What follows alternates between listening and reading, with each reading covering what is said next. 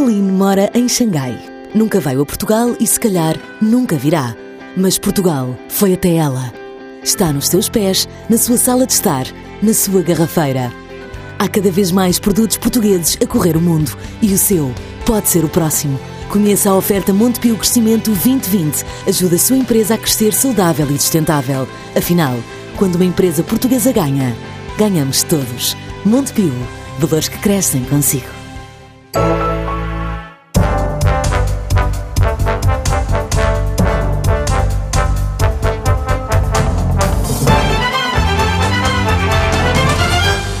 Advogado, ex-diretor-geral da Concorrência e Preços, ex-secretário de Estado do Trabalho nos governos de Durão Barroso e Santana Lopes, Luís Pais Antunes foi também deputado pelo PSD, é sócio da Sociedade de Advogados pela MJ, integra vários órgãos de arbitragem e dá aulas em Coimbra, onde se licenciou, e na Universidade Católica do Porto. Boa tarde. Boa tarde. Como fazer esta quadratura do círculo que é tornar a segurança social sustentável sem aumento de impostos nem corte nas pensões? O estudo que coordenou propõe um aumento da idade de reforma. Ah, para que fique claro, a proposta é de um aceleramento do aumento da idade de reforma, porque esse processo, de qualquer maneira, já está a acontecer, não é? Uh, muito boa tarde, antes de mais. Uh, eu não diria que o estudo, uh, a iniciativa da, da, Câmara de Comércio e Indústria, em que tive o prazer de participar e no qual, para a elaboração do qual contei com, com apoio, audição, intervenção de, de, de, alguns especialistas também no assunto, eu não diria que o estudo eh, defenda a solução do aumento da idade da reforma ou defenda em concreto uma solução que não seja a de, de iniciar um caminho de elaboração de uma reforma estrutural, eh, estruturada e sustentada. O, o que o estudo identifica é o conjunto de variáveis em que, para resolver o problema da segurança social, e acho que hoje em dia, nem sempre foi assim, mas hoje em dia há um, digamos, uma convicção generalizada, há um entendimento generalizado, que é um problema de sustentabilidade do sistema, não necessariamente um problema de curto ou de muito curto prazo, mas há um problema de sustentabilidade no curto, médio, uh, médio prazo. Uh, e, e, e, uma das uh, linhas de força do estudo foi identificar um conjunto de variáveis que são aquelas nas quais se pode atuar. Não há 36 soluções possíveis. Uh, e, basicamente aquilo que, que o estudo dizia é que o, o, número de variáveis em que se pode atuar são quatro. Ou é a do aumento da idade da reforma, que aliás em parte tem vindo a ser seguida em Portugal e noutros países ou é a da redução do valor médio das pensões de velhice, ou outro tipo de pensões, ou é o, uh, uh, novos meios de financiamento do sistema, ou, quarta hipótese, a quarta variável, o alargamento da base contributiva. Uh, a ideia não é propriamente dizer que qualquer uma destas variáveis é uma solução, a ideia é precisamente dizer que é difícil encontrar uma solução que não passe por uma ou mais destas uh, variáveis. Muito possivelmente a solução, pelo menos uma solução estrutural e sustentada, terá que passar um bocadinho por todas elas, porque não vale a pena ter ilusões que qualquer uma delas por si só uh, iria Resolve permitir resolver o problema. Com, sobretudo com os indicadores demográficos que nós temos, uh, com a baixa taxa de natalidade com tendência a diminuir. Não vale a pena ter grandes ilusões. Mas, sobretudo, isso é boa notícia, mas tem um impacto, um impacto negativo com o aumento da esperança média de vida. As pessoas vão viver bastante mais anos, portanto, vão estar uh, uh, numa situação de reforma durante mais anos e, portanto, as necessidades do sistema serão muito maiores. Na parte que diz respeito à redução de pensões, estamos a falar na redução de pensões em pagamento? Estamos a falar de reduções... Não futuras. De, essa é uma decisão, vamos cá ver. Qualquer, eh, qualquer solução é possível, tudo depende daquilo que se pretende. Eh, eu tendo a considerar que é muito difícil, eh, é muito difícil encontrar-se um, digamos, um mecanismo de equilíbrio sem tocar também nas pensões a pagamento. Em boa verdade, é o que tem acontecido em Portugal e noutros países nos últimos, nos últimos anos. anos. Aliás, As pensões o, em pagamento têm sido reduzidas. O governo, o, o, governo uh, diz que precisa uh, de, uh, de cortar 600 milhões de euros na Segurança Social. Diz que isso não, não serão necessariamente cortes nas pensões, mas falam num corte de 600 milhões de euros. quando o governo diz que tem que cortar mas, na Segurança Social, mas isso não vai refletir um corte nas pensões, isto é um eufemismo? Estamos no domínio pode da não retórica? Ser, não, pode, pode não ser um eufemismo. Nós tendemos a, a, confundir a segurança social com as pensões de velhice. Uh, o mundo da, da, segurança social é muito mais amplo que, que, as pensões de velhice. Nem é só, aliás, um mundo de pensões, de invalidez ou outro tipo de, de pensões. É, um, é, é o mundo do subsídio de doença, é o mundo do subsídio de desemprego, do complemento solidário dos idosos, do rendimento social de inserção, de todas as despesas sociais. Nós, quando falamos em pensões, não, não, não, vamos estar aqui a dar uh, números ao detalhe, até porque isso não tem, não, não faz grande sentido. Mas estamos a falar de números uh, em termos de pensões de velhice na casa dos, dos 13 mil milhões. O orçamento global da Segurança Social anda na casa dos 25 mil milhões, portanto é praticamente o dobro. Em todo caso, estamos a falar de 600 milhões de euros de redução. Estamos, estamos a falar. Deixem-me dar-vos uns números que eu acho que são importantes para as pessoas perceberem um bocadinho melhor qual é o desafio que nós, que nós temos. Em 2005, em 2005, o volume das contribuições dos trabalhadores, das cotizações, portanto, o, o, a receita da TSU, digamos assim, era na casa dos 11 mil milhões. E aquilo que era gasto em pensões de velhice era sensivelmente 5,5 metade do, do, dinheiro que é. Nem todo o dinheiro da TSU é para pagar pensões. Há uma parte que é para pensões, há outra parte que é para, para outros, outros, tipos de, de, prestações sociais. E há depois também as, as transferências do Orçamento de Estado. Mas, portanto, fixemos nesses números. Havia sensivelmente 11 mil milhões de, de contribuições e cotizações e para pensões de, de velhice uh, gastava-se na casa dos 5,5. Oito anos depois, oito anos depois, uh, uh, o volume das contribuições tinha subido um bocadinho, subiu de 11 para 13 mil milhões. Uh, o volume de pensões de velhice já estava nos 12. Portanto, os 11 de, de entrada, do input, os 11 sobem para 13, os 5,5 so, sobem para mais do dobro. Para mais do dobro. E isso não tem a ver nem com grandes aumentos de pensões, não houve grandes aumentos de pensões entre 2005 e, e 2013. Tem a ver com o quê? Com um número cada vez maior de pensionistas e, sobretudo, e esse é o lado bom, com o facto dos pensionistas viverem cada vez mais, uh, uh, mais tempo. E, portanto, uh, não vale a pena ter a ideia de que é possível encontrar uma espécie de solução milagrosa que de repente vai resolver o problema. Mas aqui estamos a falar de 600 milhões de euros já no próximo ano. Isso é possível sem cortes nas pensões? É possível, é possível, quer dizer, num, num, num, bolo de 25 mil milhões, é possível cortar 600 milhões sem ser nas pensões. Claro que é. Mas terá sempre que se cortar em alguma isso, prestação social. Pode não se cortar numa prestação social, pode ser. Aliás, eh, ainda ontem estava a ler, eh, ontem, ontem estava a ler a entrevista do, do, do antigo, antigo, atual homem do FMI, do, do uh, Subir Lali, Subir Lali Uh, e ele dizia que, que, é possível manter, de facto, os, uh, uh, o modelo atual e a solução atual, mas se implica aumentar impostos. No limite, pode nem se mexer no orçamento da Segurança Social, mas isso significa que, tem que, que, o volume das transferências do Orçamento de Estado, que já tem, que tem vindo sempre a aumentar, porque é, é esse dado que eu acho que muitas vezes as pessoas não têm. A despesa social tem estado, apesar da crise, do, da troika, da intervenção, do ajustamento, está sempre a aumentar. Todos os anos aumenta. E, em períodos de grande desemprego, o volume das contribuições diminui. diminui. e diminuiu. De onde é que veio o dinheiro? Vem do Orçamento de Estado. Onde é que, está, de onde é que o Orçamento de Estado vai buscar o dinheiro? Aos impostos às taxas, às contribuições Mas, extraordinárias, portanto, solidárias. Claros, se para uh, o Governo não ter de cortar uh, nas pensões de forma a atingir esses 600 milhões de euros, só por via dos impostos? Pode haver, pode haver via de impostos, pode haver, por qualquer outro mecanismo. Vamos cá ver, uma das quatro soluções, uma das quatro variáveis importantes é a do alargamento da base contributiva. O alargamento da base, da base contributiva faz-se uh, uh, com uh, novas taxas ou novos impostos Uh, há, quem, há quem fale na possibilidade que já que tem vindo a ser considerada. Eu não acho que seja uma possibilidade muito, muito real, porque põe problemas do ponto de vista da competitividade internacional, de criar paralelamente ao sistema tradicional social.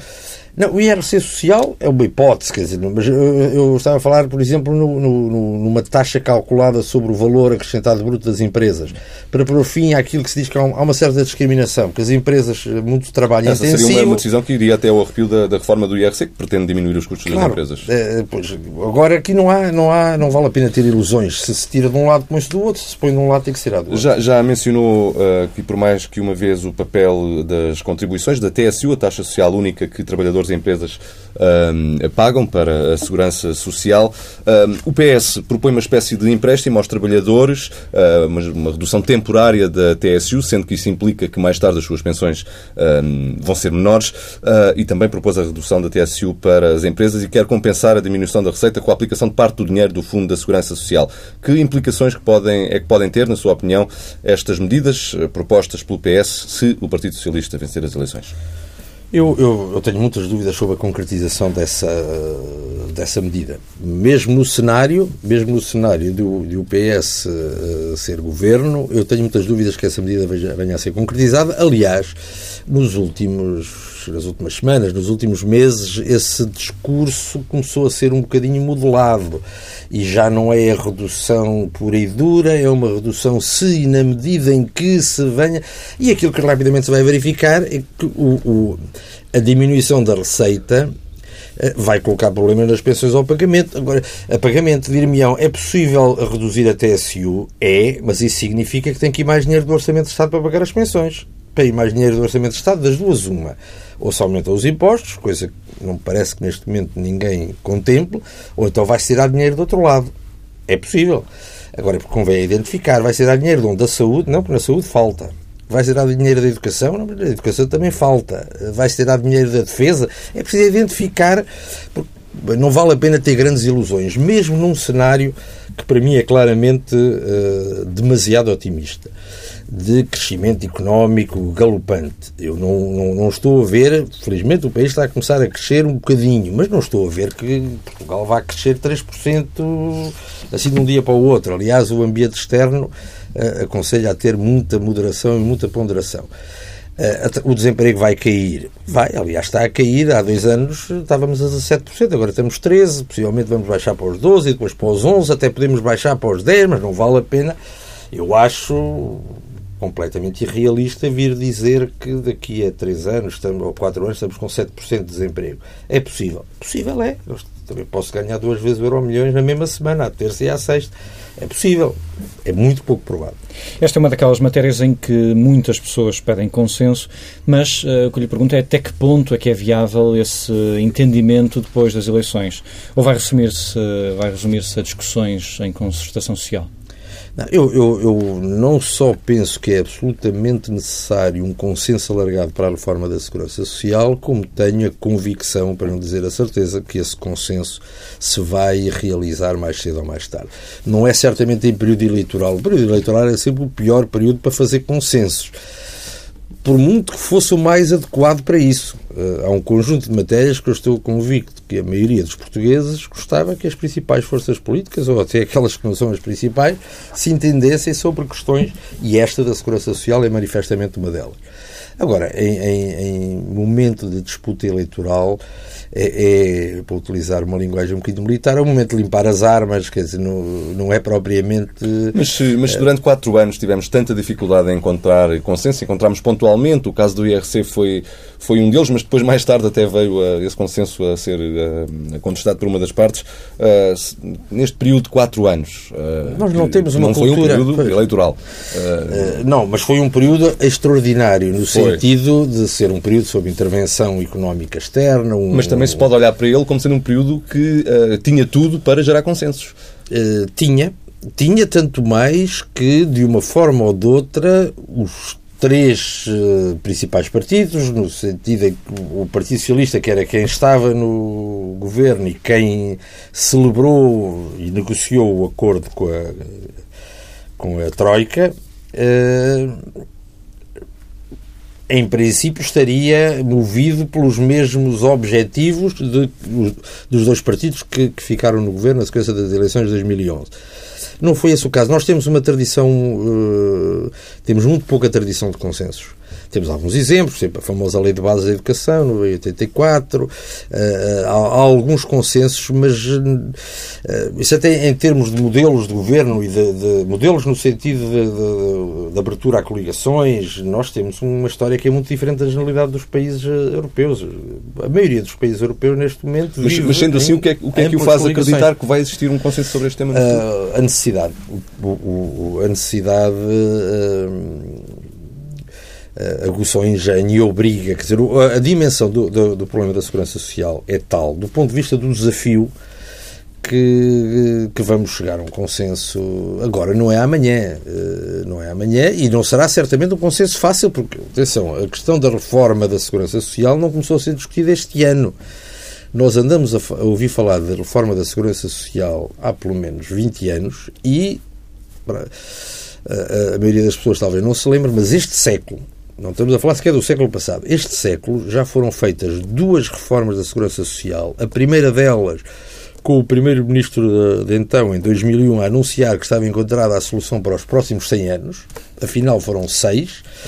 Uh, e seis anos, ou cinco, afinal foram cinco, e cinco anos depois tínhamos uma outra reforma, com coisas positivas, eh, Forma nomeadamente a Vieira da Silva, nomeadamente a introdução, não era o modelo que eu defendia, a introdução do fator de sustentabilidade, era, era uma boa, eh, era uma reforma, como, como, quase todas têm sido, eh, paramétrica, para corrigir um bocadinho, afinar ali o carburador. Permitiu adiar o problema adiou, mas o, o, o, grande inconveniente é que estas soluções paramétricas que adiam o problema têm simultaneamente o efeito de o agravar.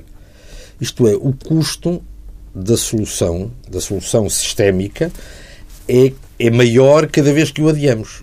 Neste momento, qualquer intervenção sistémica que, por exemplo, aproxime o modelo português, para dar um exemplo que me parece aquele que é mais ou menos consensual, que é o modelo sueco, o, o preço dessa adaptação do sistema é hoje muito maior do que teria sido em 2006, 2007.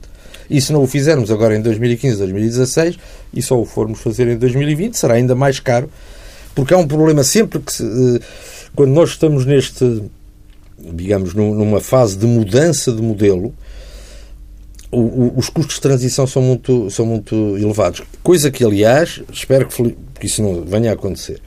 Mas se isso acontecer, nós vamos verificar qual é o custo da baixa das receitas, eh, se se concretizasse a proposta do PS de cortar 4 pontos na TSU dos trabalhadores, o, o, o, esse gap da receita é, é, pode ter. Há várias formas de fazer as contas, mas estamos a falar de mais de uma dezena de, de, de milhares de milhões de euros. Estamos a falar de muito dinheiro. A dimensão do, do buraco é enorme. Só para terem uma ideia, quando o PSD apresentou, protagonizei essa iniciativa. Apresentou, eh, paralelamente à reforma Vieira da Silva, um, um, um, projeto de reforma da Segurança Social que apontava mais para um sistema misto, com uma componente de repartição, uma componente de capitalização. Na altura foi calculado o que iria implicar com o desvio de uma parte das contribuições para uma conta individual, havia menos receita para o bolo que é distribuído entre os pensionistas dois. Isso gerava aí um buraco. O buraco, na altura, foi estimado entre os 8 e os 10 mil milhões de euros. E na altura pensava-se, e até era possível, uh, emitir dívida pública consignada. Bem, hoje em dia nem vale a pena. Dívida pública já temos nós com fartura, mas o buraco hoje já não são 8 a 10 mil milhões, já são muito mais. É? Precisamente é? o estudo em que o Luís Pais Antunes colaborou propõe a criação de planos de contribuição e contas individuais. Um, é um primeiro passo para avançar para um sistema de capitalização ou misto? Vamos cá ver, o sistema sueco, que é basicamente aquele uh, que eu refiro no, no estudo da, da, Câmara de Comércio e Indústria, é um modelo chamado, que tem uma componente, é um modelo misto, mas uh, em que a componente de capitalização é virtual. Uhum. Não, há, não, não há verdadeira uh, capitalização, isto é, não há uma parte de dinheiro que é metido numa espécie de PPR que fica ali a render. Mas podia haver? Era uma, não, pode haver, é, é, é, uma possibilidade, um, um, sistema misto, isto é, que tenha uma componente de repartição, em que as, as contribuições de hoje são distribuídas pelos pensionistas de hoje. Que é o modelo que temos. Que é o modelo que temos a 100%.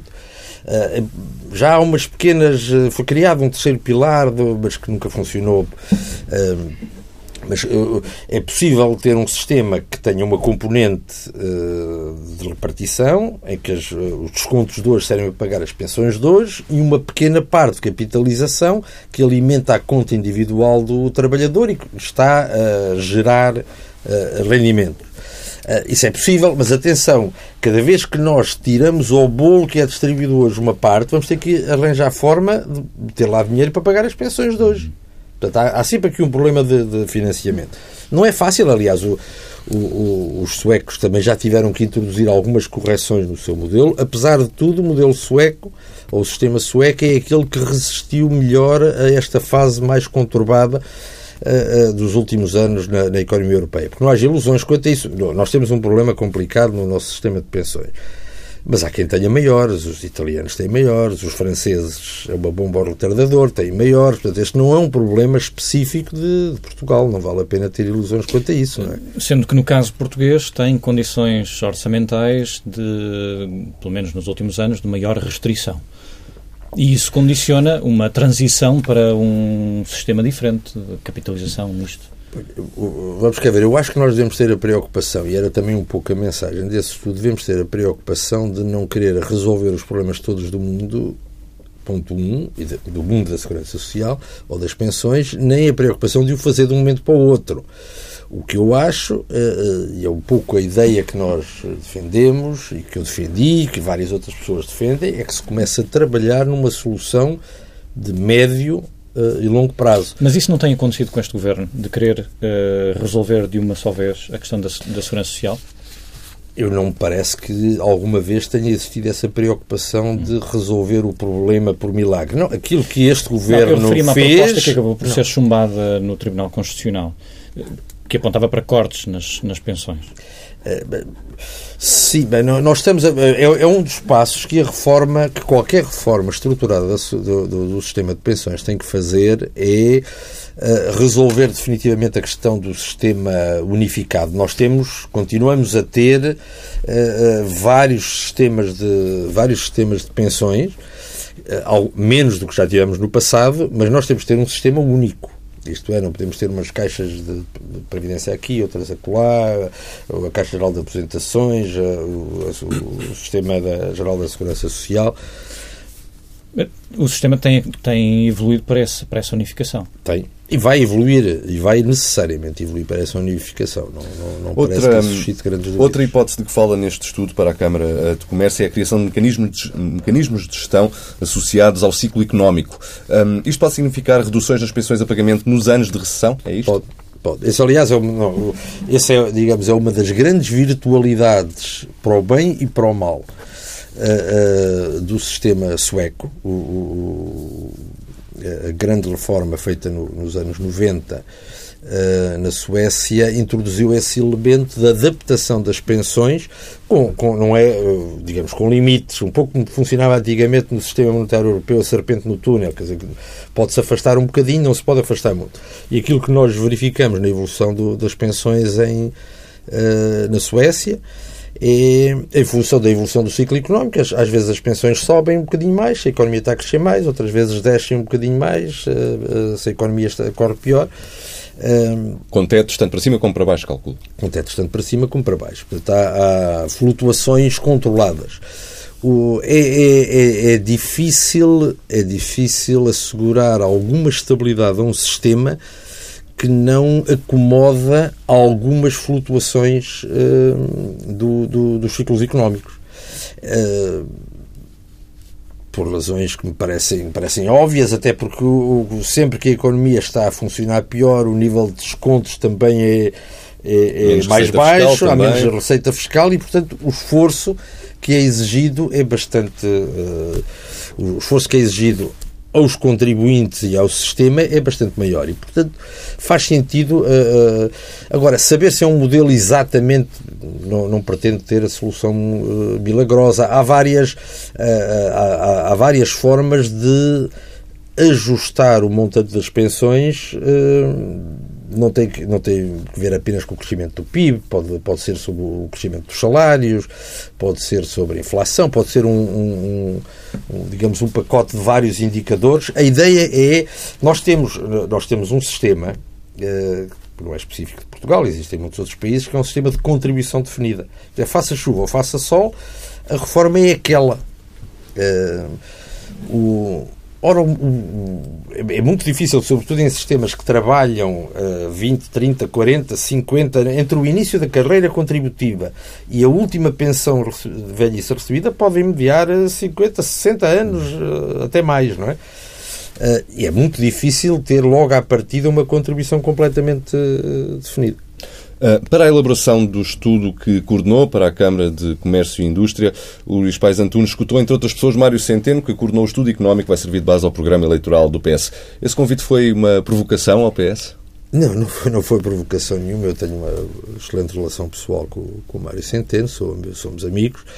Uh, e como já, já disse que foi, foi uma troca de ideias. É uma troca de ideias, não foi. Nenhum dos, das pessoas que foram ouvidas e que me deram a sua opinião sobre algumas ideias e que me deram algumas ideias também, nenhum, eh, nenhuma pessoa participou numa lógica de estar envolvido num grupo de trabalho e vamos aqui fazer um documento conjunto. Como eu disse, o documento é meu e só meu e, e, e só eu respondo por ele. Um, como eu já, também já tive a ocasião de, de esclarecer, no caso do, do Mário Centeno, por acaso não falámos de segurança social. Falámos mais de políticas do. Porque o, o, a minha contribuição para o estudo era mercado de trabalho e, e segurança social. Eu, com, com o Mário, até já há muito tempo falamos sobre questões do, do política de emprego e mercado de trabalho, falámos sobretudo sobre isso. Falámos e, sobre e em que aspectos é que concordam? Uh, eu acho que concordamos em bastantes aspectos. Uh, concordamos desde logo na visão de um mercado de trabalho com muito menos, muito menos discriminatório do que aquele que nós temos. Portanto, um, um mercado em que existe um modelo, um modelo tendencialmente único de contrato de trabalho, chamemos-lhe contrato Quando se refere a discriminatório, eh, refere-se à discrepância entre as pessoas que têm contrato uh, sem termo é que nós, e nós, nós temos, não nós temos e a situação desse ponto de vista tem-se agravado e tem-se agravado muito. Nós temos um conjunto de pessoas que têm uh, bastantes direitos e protegidos ao longo de toda a, a vida.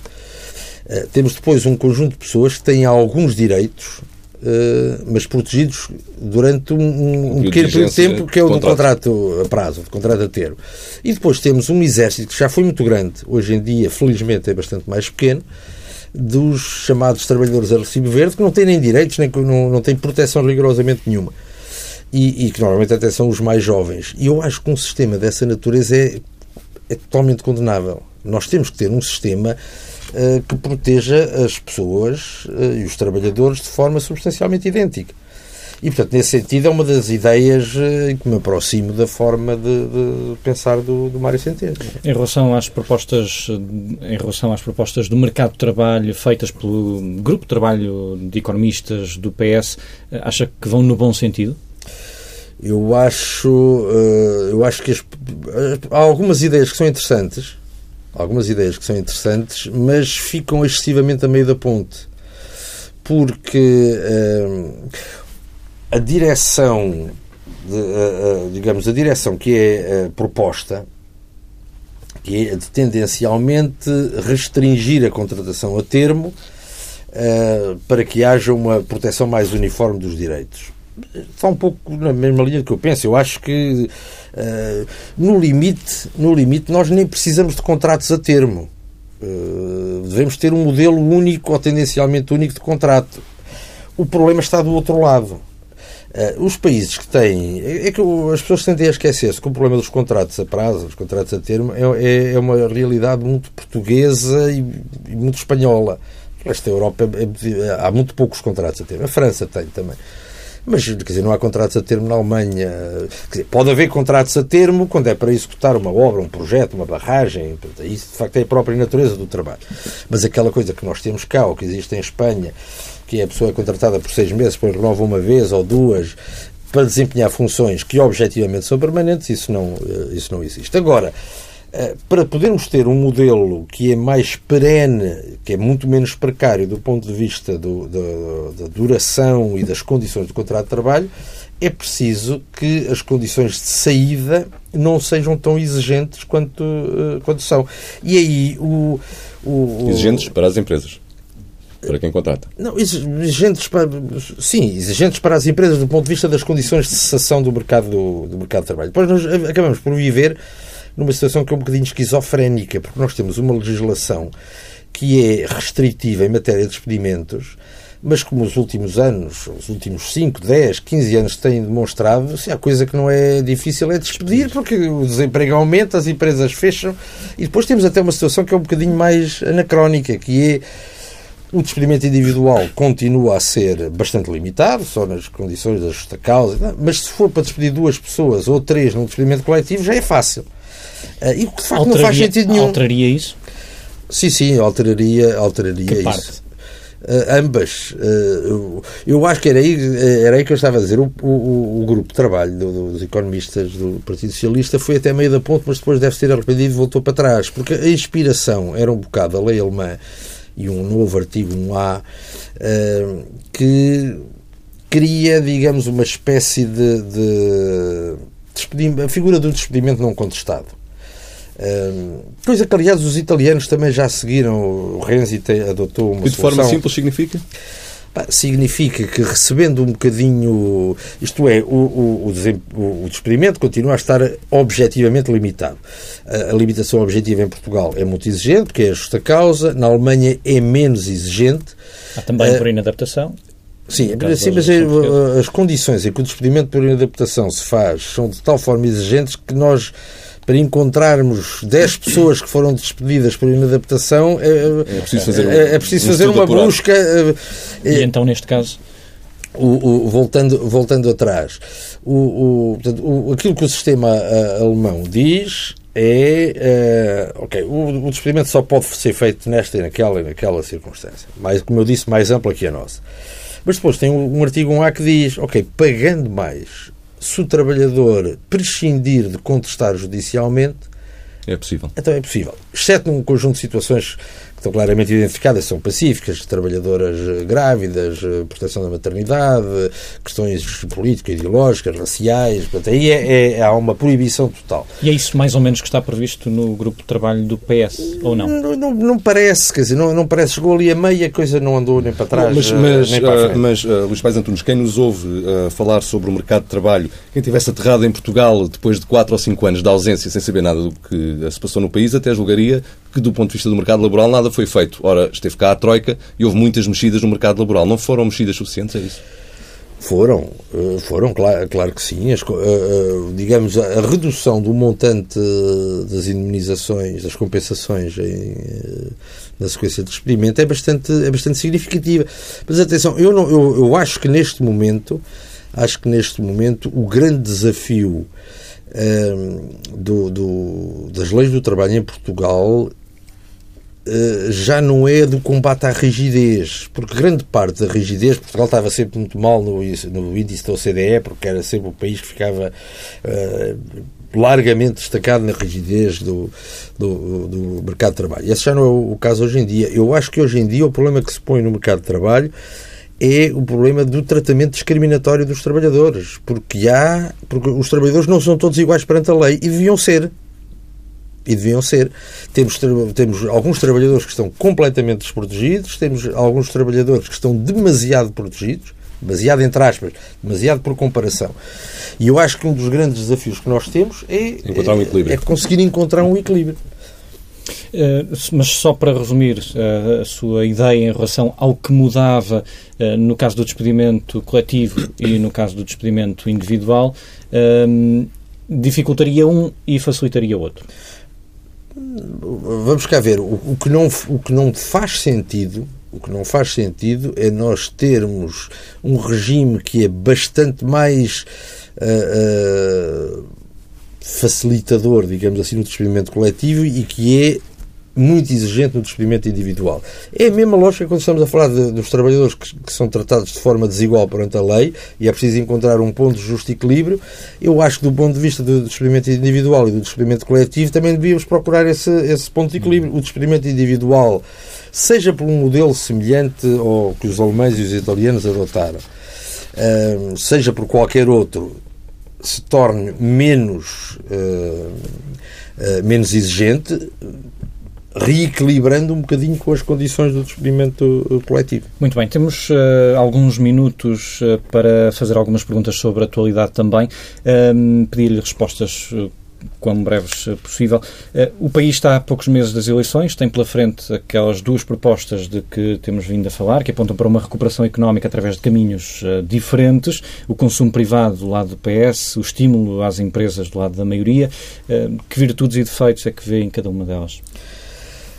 Eu, eu, não tenho grandes dificuldades em eh, identificar nas propostas do PS um risco muito grande de, de, de dependência de fatores externos. A, a proposta da, da coligação é, é mais segura é mais segura numa realidade que nos é ou que nos pode ser bastante adversa, eu acho que não há lugares para otimismos excessivos. E eu vejo nas propostas do PS e nas contas do PS um otimismo excessivo.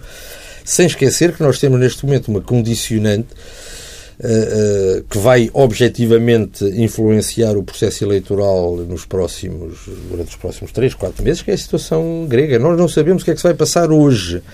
Uh, não sabemos Sim, o que é que se vai passar daqui a uma e, semana. E no, há... e no, momento em que gravamos ainda não conhecemos o desfecho do, do Eurogrupo. O que eu lhe pergunto é se na Europa já há quem se interrogue sobre os, os benefícios do esforço que, que a Europa terá de fazer para manter a Grécia no euro. Partilha essas dúvidas?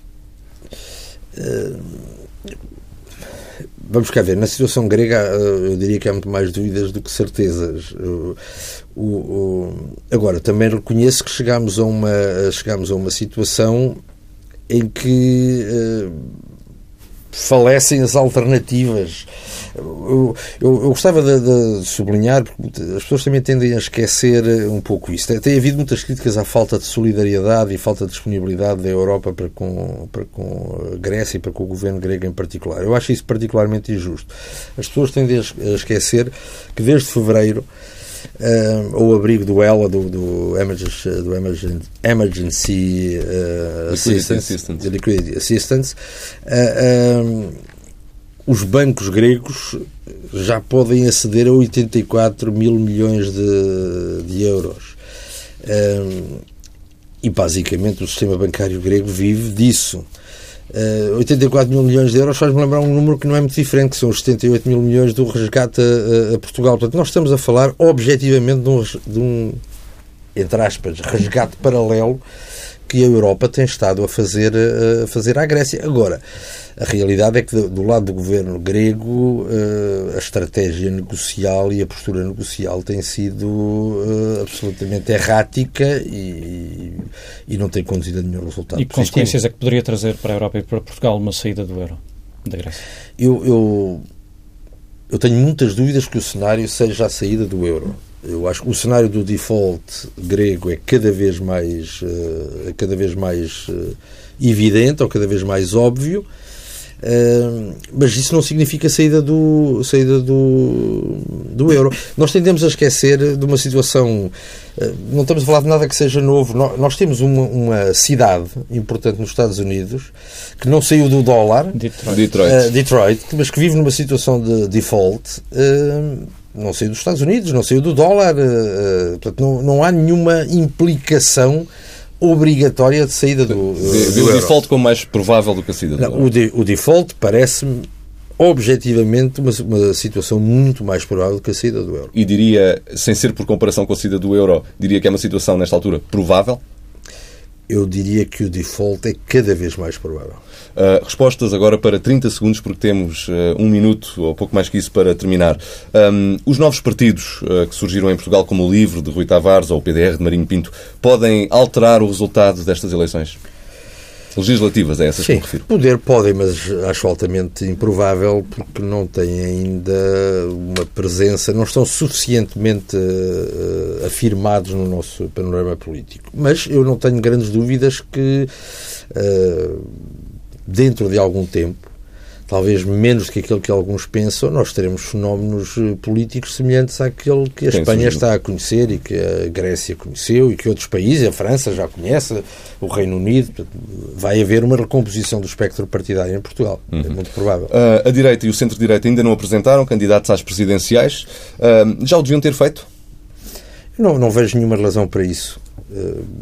Vamos cá ver. Para já era necessário que os candidatos se apresentassem, se autopropusessem. Uh, em boa verdade, nenhum candidato uh, dos que estão já anunciados tem o apoio de um partido. Que eu. Formalmente não, mas. Ah, não, pois não, formalmente ou mesmo materialmente, quer dizer, não, eu acho que não vamos ter candidatos presidenciais uh, apoiados por partidos, com o endorsement dos partidos, uh, antes das legislativas. Uh, resposta para uma frase: em quem gostaria de poder votar nas presidenciais? num bom candidato. Com o nome de? Depende dos candidatos que se apresentarem. Neste momento, Rui Rio não, seria um nome. Neste momento, aquilo que eu posso dizer é que nenhum dos candidatos que já se manifestaram terá o meu voto. Ninguém se manifestou? Não, dos candidatos que se manifestaram, então, ah, uh, Henrique Neto, eu, Sampaio da Nova. Da esquerda, claro, eu referia-me aos candidatos. Não é pelo facto de ser da esquerda, não podia ser um candidato da esquerda que merecesse. que poderia merecer o meu apoio, não tenho nenhuma. O facto de ser um candidato da esquerda não significa que, não, uh, que o meu voto estivesse vedado. E assim terminamos esta entrevista, doutor Luís Pais Antunes. Muito obrigado. Ah, obrigado, obrigado. eu. Boa tarde.